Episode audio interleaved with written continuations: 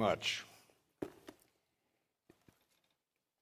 I, I think she's mistaken on the identity of who was angry. I need to find out who that guy is. And um, couldn't have been me because, you know, you know me. Couldn't, you know, couldn't have. I am just dying to live. Does that sound weird?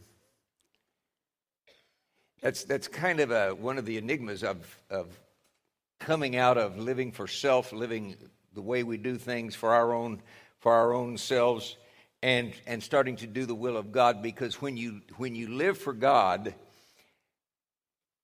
something has to go away of your self life. Eunice just nailed it on it. It, it kind of feels good to be mad. I remember one time when we pastored in Oklahoma, I was just beginning to dig in as deeply as I could to the power of our thought life and how that affects everything we do, including our health. And uh, there was an old guy, and he, even by my current standards, he was an old guy. and this was 40 years ago or so. He. Uh, he did something I do not remember, but I remember who it was, and I remember where I was pacing the floor and ranting about this, and Eunice got to be the audience, and I'm sure she was just loving every minute of it. And this was like 3:30 in the afternoon or so. In a couple of hours, my throat began to tighten up, and I began to get sore across the small of my back on my skin, just plain old flu and we were hosting a rally of some kind at our church that night for the section, and I was on the couch in the den while people helped me to, to welcome and host this, this uh, large meeting in our congregation, in our church facility. And um, two, I learned two things that day. Well, I learned one and then I learned about the other. The one I learned is that if you want to, you can praise God when you have the flu. I felt terrible. My head hurt, my back hurt, my skin hurt, uh, throat hurt. And I, I thought, I think I'll see if I can praise God. And I can. And it works very nicely. The other thing I learned about and I say it that way because I'm not sure that I have stopped it altogether. And that is when you give vent to these little temper tantrums, it cuts the legs off your immune system. Whether it's physically or whether it's spiritually. Now, that day, you say, oh, it was just coincidental. Uh, Believe anything you want to. It's your life where you go to heaven or hell. I mean, just believe what you want to believe. That was kind of snotty, wasn't it? See, I, that's the reason I say I learned about this. But in, in all sincerity and, and um, from, from the point of conviction in my life, we are not free to throw tantrums. Even if we ask the Lord and others to forgive us, God forgives sin, and I hope those people in front of whom you threw it will forgive you too. Don't do that. Now, that brings us to where I want to be today, and, and let's see if I can if I can tie together pictures of water baptism,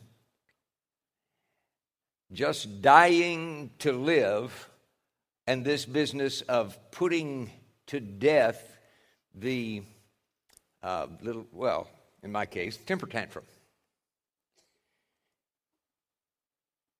I saw, I saw a cartoon one time, had a couple of uh, uh, pictures, and the first one was the pastor and the new convert, a man, was standing about this deep in baptismal water. And the pastor is saying, now, Joe, when we put you under the water, everything that goes under belongs to God. And the next frame of that picture is the pastor like this, with his arms into the water about this far, and one hand sticking up like this. And we understand that. It's like, I, I'm okay with running my money. If I get broke, I want his help, but I'll, otherwise I'll, I'll manage it. That sounds like our whole life, doesn't it? So, pictures of baptism bring us to a point of, of the old stuff needs to go away. And Colossians 2:12 says, having been buried with him in baptism and raised with him through your faith in the power of God who raised him from the dead and and so the thought goes on. But having been buried with him, that's the picture of death. I'm just I'm just uh, dying to live so that if I if I can die to myself when I come up out of the waters of baptism, that's the picture of living for God. Christianity, the term and, and so forth, is, is so misused. I, we went to Israel a number of times and we used the same guide for uh, most of those trips. And of course, he was taking us around, and this is a Muslim site in Israel, and this is a Christian site, and this is a Jewish site.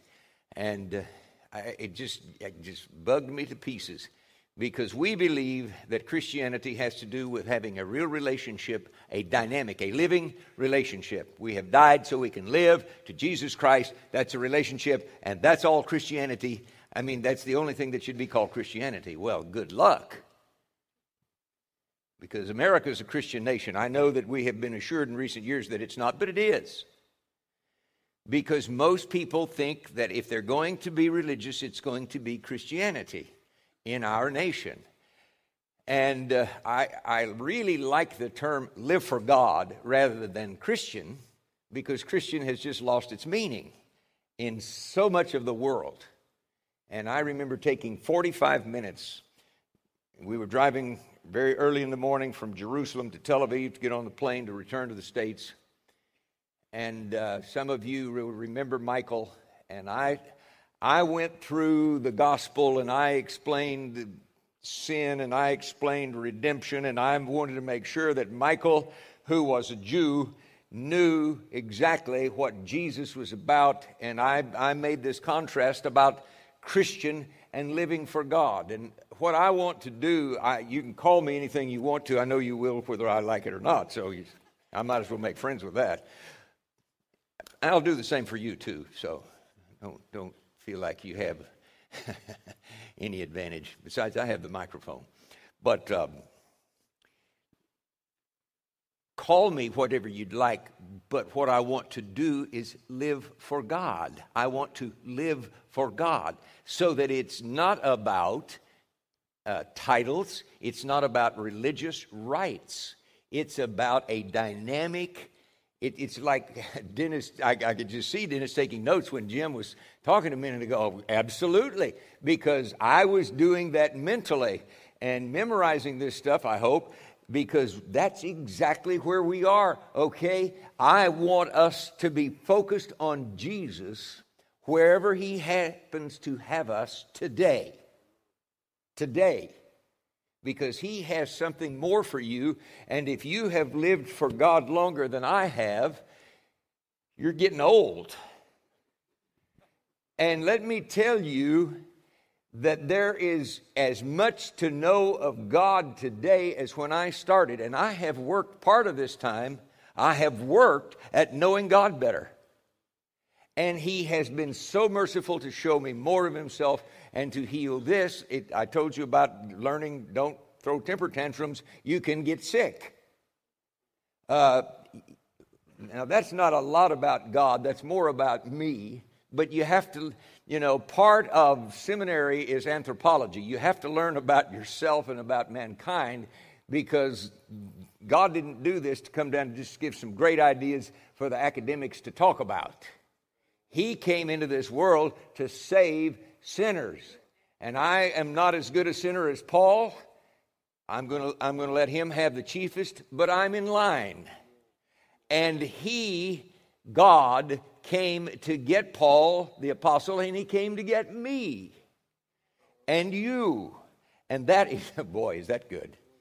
So here we are, buried with him in baptism, raised with him through faith in the power of God who raised him from the dead. So in water baptism, and by the way, the, the first reason to get baptized in water after you after you bring faith in Jesus Christ and you start giving your life to God to, to live for God, the first reason, maybe the main reason to be baptized is because Jesus said to and gave us an example. We, we use the term follow the Lord in baptism. Is that cool? I love that. It's like, man, this is familiar territory because Jesus did it. Follow the Lord in baptism. So he said, do it. That's the main reason to be baptized. But there are these other things. Dennis mentioned the public picture that I have died to the old way and, am, and have started a new life, and we will symbolize this again by the, by the burial and the raising from the burial. And it's a testimony to the world. How cool is that? You say, well, I'd just as soon they not know. Well, stick with the Lord, He'll heal that too. He has had to heal a jillion things in almost every one of us, hasn't He? I mean, I've got my list, and it's, it's not, some of it's none of your business.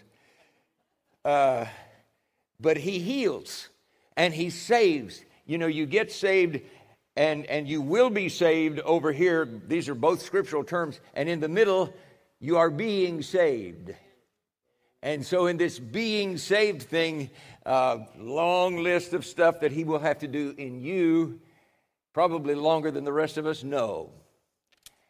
And be glad about that because the Lord keeps his mouth shut. Now, when we talk about pictures of baptism, there, one of the most powerful is in 1 Peter 3. And this water symbolizes baptism that now saves you also. Not the removal of dirt from the body.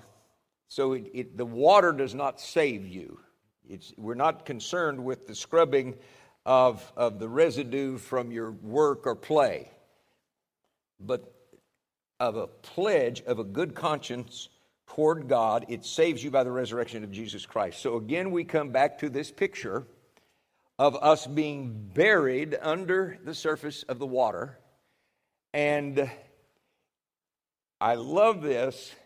It's not about dirt, it's about a good conscience. Now, some of you might have been baptized when you were a little kid, and you have since decided you didn't know what you were doing back there when you gave your heart to the Lord before that, and you want to be rebaptized. In my mind, there is nothing at all wrong with that because it's about a good conscience. One of the main things of water baptism is a, is a good conscience. I did that. And it was like, now that just shuts, you know, because the enemy will come in and he will say, yeah, yeah, but your baptism wasn't real. And he'll beat you around about that. Well, you can fix that, honey, next week. Uh, it, it's, it's a good conscience. And a good conscience is really tough for the enemy to take down. If you've just accepted the fact that God has forgiven your sins and you are clear before Him, what's the enemy going to jump on? You know what Satan means? The word Satan means accuser. And you know where he accuses us most is to ourselves. Because if he can get your conscience defiled, it will cripple your faith, and we live by faith. So if, your if your faith is hurt, you're hurt in your, in your living for God. Now, so we, we're, we're not worried about being saved by the water and the scrub the skin. Do that in your shower, please. But this is not about that. This is about the good conscience toward God. In the, now, sometimes uh, the mode of baptism and whether you're supposed to be immersed or not comes up. And it's really not a question at all, uh, because the Hebrews who produced Jesus and were the first church of Jesus Christ had the business of the cleansing by water, and they went all the way under.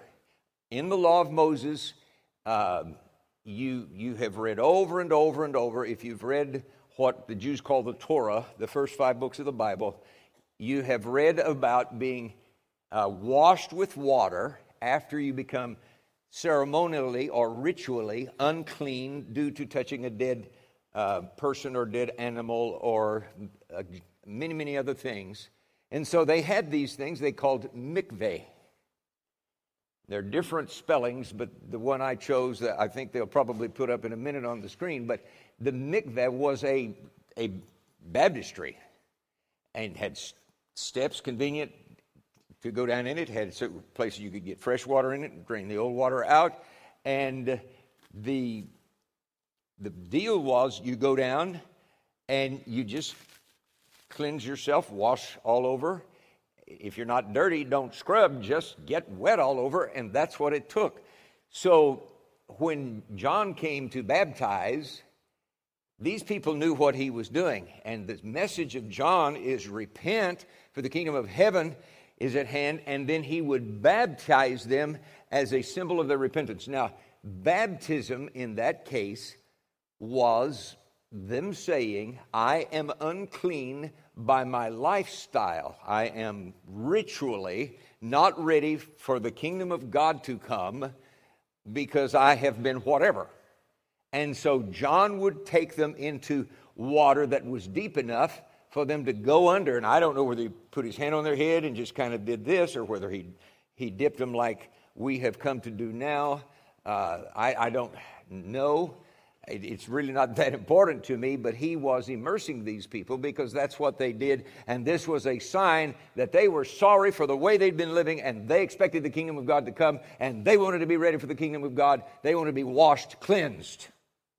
So this is a symbol, and this is, you know, so, so when uh, Philip goes to uh, down on the road uh, going uh, west out of Jerusalem, encounters the guy from Ethiopia, the Jew, and the guy comes to believe that Jesus is the Messiah just while uh, Philip is teaching him from the book of Isaiah. And they come to some water that's deep enough for him to go ka-chunk under. He says, Hello, what's to stop us? So they stopped the chariot, got out, and, and Philip dipped him under. Now, sprinkling, if that, if that was good faith in you, I don't mean to criticize your, your practices or whatever, but there's not any question in the scripture about whether it was immersion or not. That's what the Jews did, and this was a bunch of Jews that were the, were the church, and of course, uh, Jesus himself was dipped by John the Baptist. That's the reason we can say, follow Jesus in baptism. And uh, that, you remember, John said, hey, wait a minute, uh, I, sh- I need to be baptized by you. And, and Jesus said, no, we're fulfilling the law. We're filling up the law. And the, the covenant of the Ten Commandments, Jesus, in his life, put his arms completely around that covenant and fulfilled it. Now, he did not change anything about David's covenant, about Abraham's covenant, and so forth, but the new covenant that came is in contrast with the, the covenant of the Ten Commandments, uh, the law of Moses that we, and Jesus came and when he says this is a new covenant and held that cup of wine and said, I want all of you to drink from this, everyone. This is the new covenant. And we'll do that soon. And that's really, really exciting because it is a picture of Jesus bringing forth that which we have um, experienced in our own lives. Now, good conscience is necessary. Romans 13, 5 says, Therefore, it is necessary to submit to the authorities, not only because of possible punishment, but also because of conscience. Um, it seemed like everyone who got up here was taking a piece of my action this morning. I'm going to start preaching first, and then we'll have all this other stuff later. I'm not.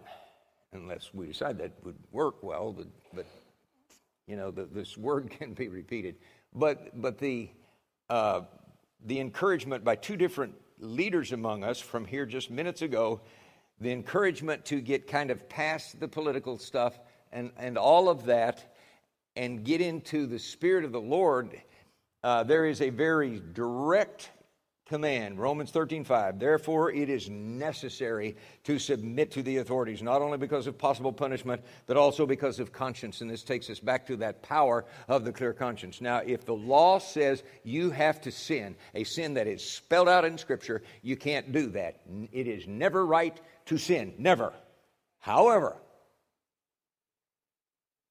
other than that get off your high horse you holy thing and submit to authority.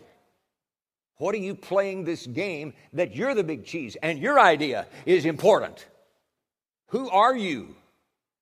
We, you don't impress us, we know you. So submit to the authorities. Now, I don't know how to say it more clearly, more plainly. Submit to the authorities. You, if you don't, you can get in possible punishment. But in addition to that, we need this clear conscience so that we are not a rebel in our hearts. Rebellion and resistance to those in authority over you is horrible.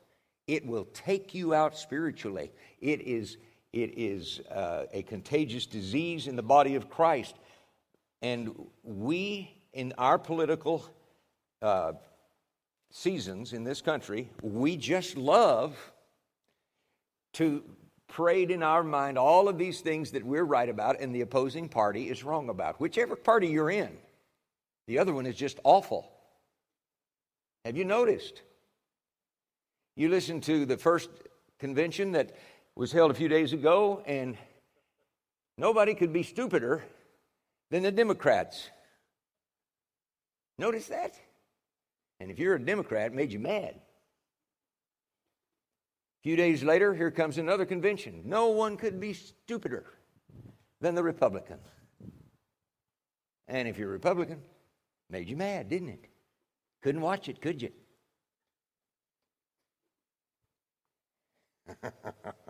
Folks, there is a higher path than that. Did you know that though God loves everyone in the United States, he did not send Jesus to save the United States, whether it's through the Democrats or the Republicans, whether it's through big business or big labor. It, it, he wants to save you. And if you're tied up in this, he's still got some more work to do. Don't get puffed up. We've seen your righteousness, it stinks.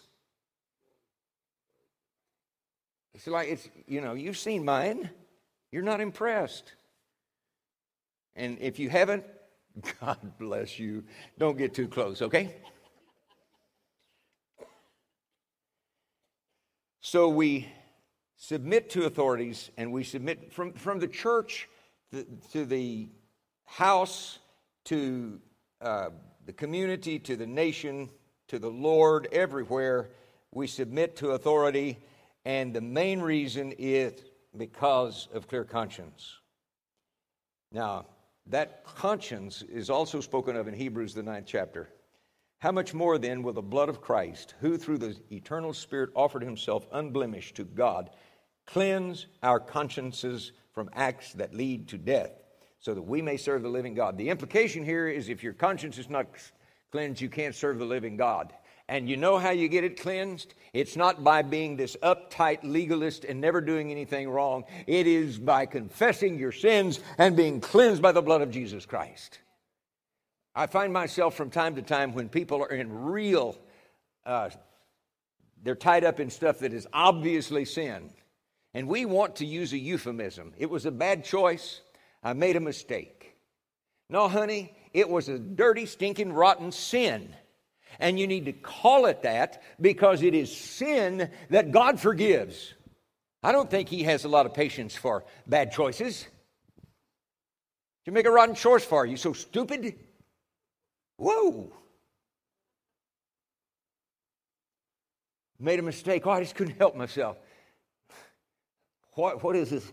I just couldn't help myself. Pardon me if, if you have weak hands or something. I don't mean to make fun of you, but I want to make fun of our attitude. Call it a sin. I just rebelled against God. I decided I'm going to do this. I don't care what God says. Now, we hate to say that. Doesn't that sound awful? But if you've been around the Lord a while, you never sin without that being the case. Because you're not, you may be stupid, but you're not ignorant. You know the difference? You can say ignorant in your house, you can't say stupid. Well, there's a reason. Ignorant has to do with I haven't, I haven't collected those facts yet. Stupid means I may not have the capability of collecting facts. And at least that's the way I define those. The blood of Jesus Christ cleanses us, whether it's stupidity or ignorance. It's a sin. Call it a sin. I love to just call it sin. You guys, some of you have been around a long time, you've heard this story, but this just illustrates perfectly how this works. And the clear conscience.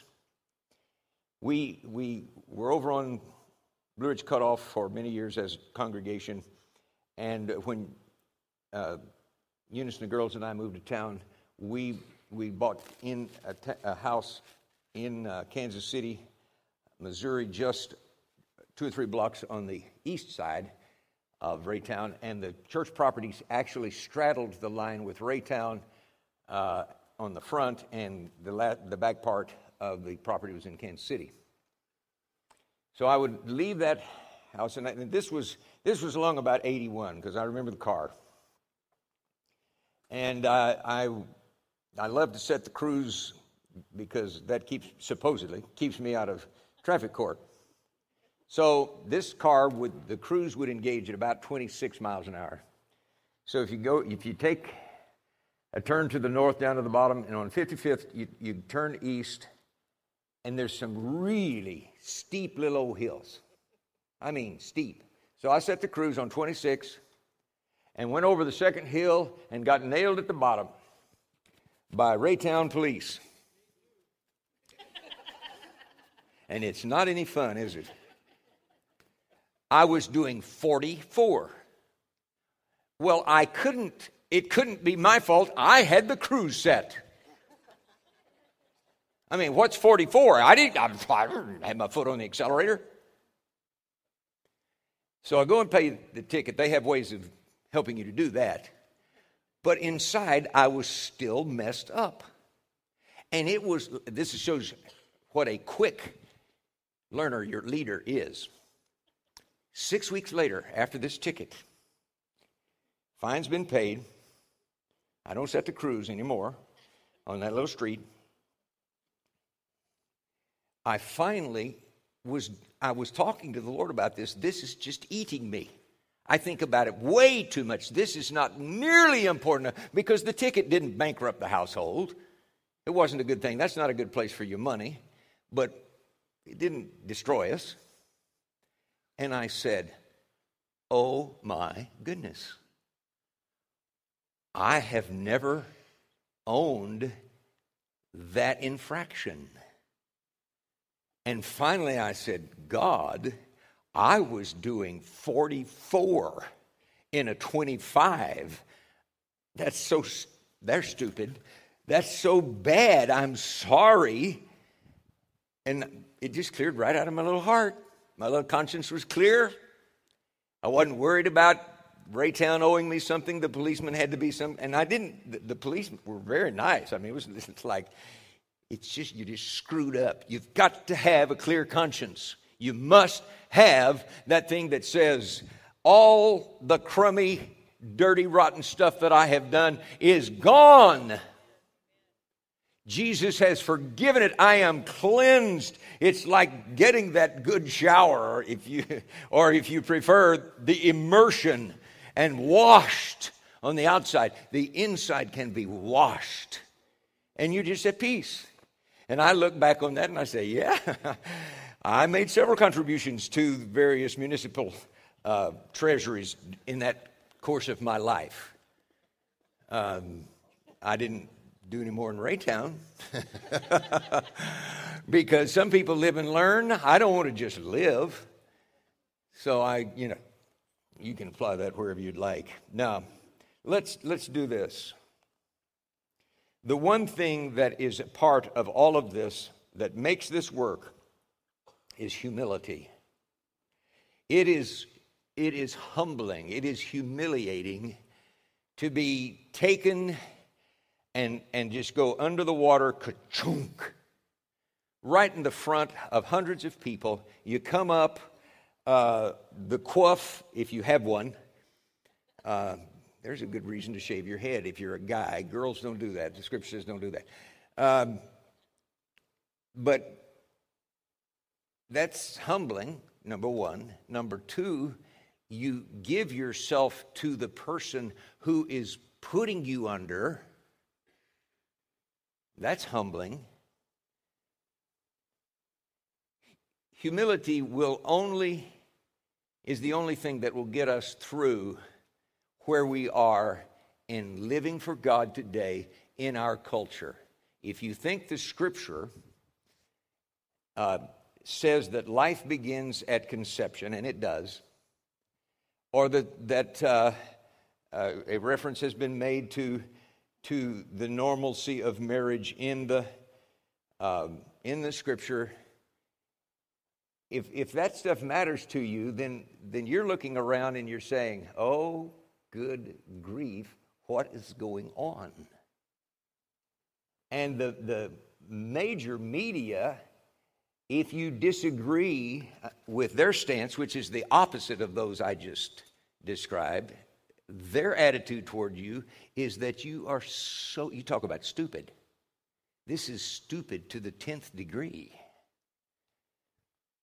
You believe that. You're going to take a woman's choice away in reproduction, something that is so personal to her you, and they just freak. They just act like that's just the, it's over the top. Well,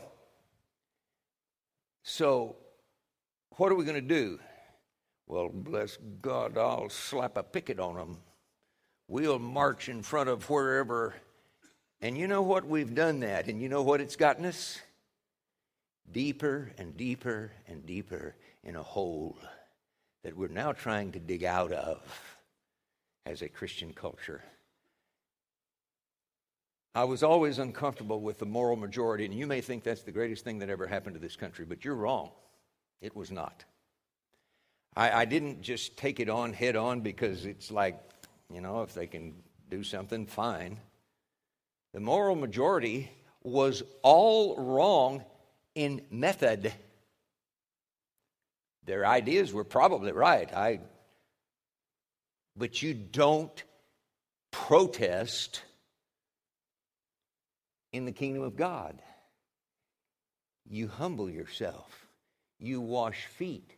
Now, if some kind of deal comes up and we have to, we have to talk to each other and try to help somebody that's gotten uh, on off the path or something like that, I'm not talking about pr- process of restoration and help and strengthening each other in our faith. I'm talking about in our culture you know what would have happened in the primitive church if they'd have slapped a picket on somebody? They'd have just rounded them up, taken them all in, and beheaded them. It'd been simple, been nice and clean. Well, it wouldn't have been very clean, but I mean, I mean, and I started to say nice and neat, but it wouldn't be very neat, but it would be final. We get rid of these protesters. And my little tantrum is okay with that if it's the other side that's protesting.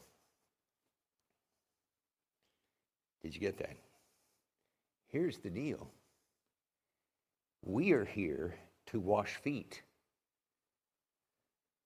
And we've already had a tremendous explanation of how to, to put your arms around people and draw them to Jesus and then make them strong in Jesus to the point that they begin to put their arms around people and draw them to Jesus and make them strong in Jesus. That is just over the top. Wasn't that great? However, we want to do our little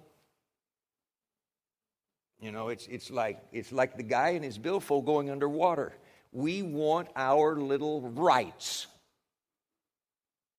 Bless God. I have my rights. Who said?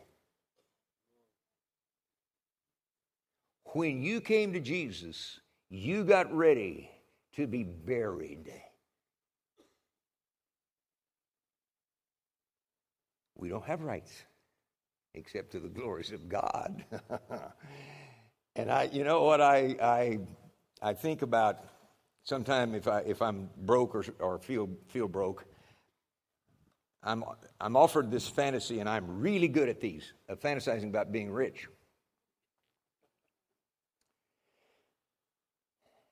And it occurred to me that if I could get that, I wouldn't because I don't trust that much money, and it varies in the amount, whatever it takes minimum of 2 million.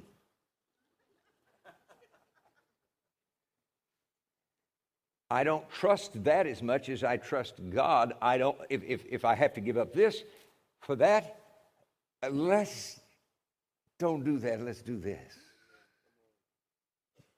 Are you there? This, it, let's be in the hands of God. You see, God has for us everything we need for life and godliness. God has for us everything that will help us get through this political season. Now, when I talk about not raising a stink about politics, I write letters, I send emails. When, it, when I get around to it, I may send texts, but, but I vote, and I recommend all of that stuff for you. We have a responsibility to be a good steward of the freedoms that we have educate yourself, find out what the scripture says, find out what the respective candidates say, and vote accordingly. Boy, it's quiet in here. Vote the scripture, not this.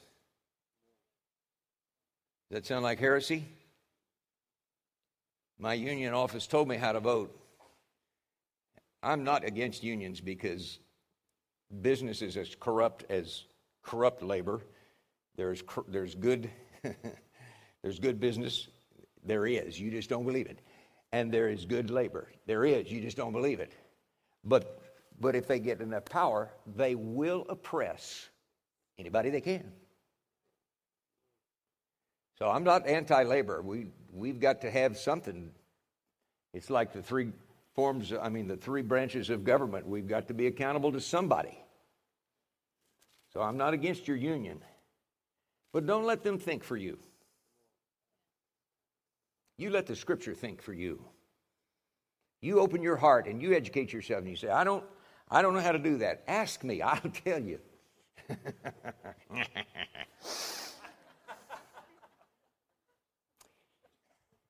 because God is watching. He is watching our hearts.